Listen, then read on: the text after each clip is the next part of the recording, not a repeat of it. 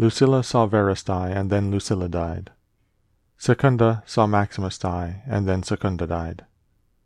Epitinchanus saw Diotimus die, and Epitinchanus died. Antoninus saw Faustina die, and then Antoninus died. Such is everything. Cellar saw Hadrian die, and then Cellar died. And those sharp-witted men, either seers or men inflated with pride, where are they?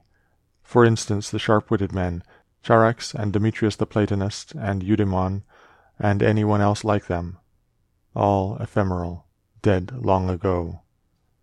Some indeed have not been remembered even for a short time, and others have become the heroes of fables, and again others have disappeared even from fables.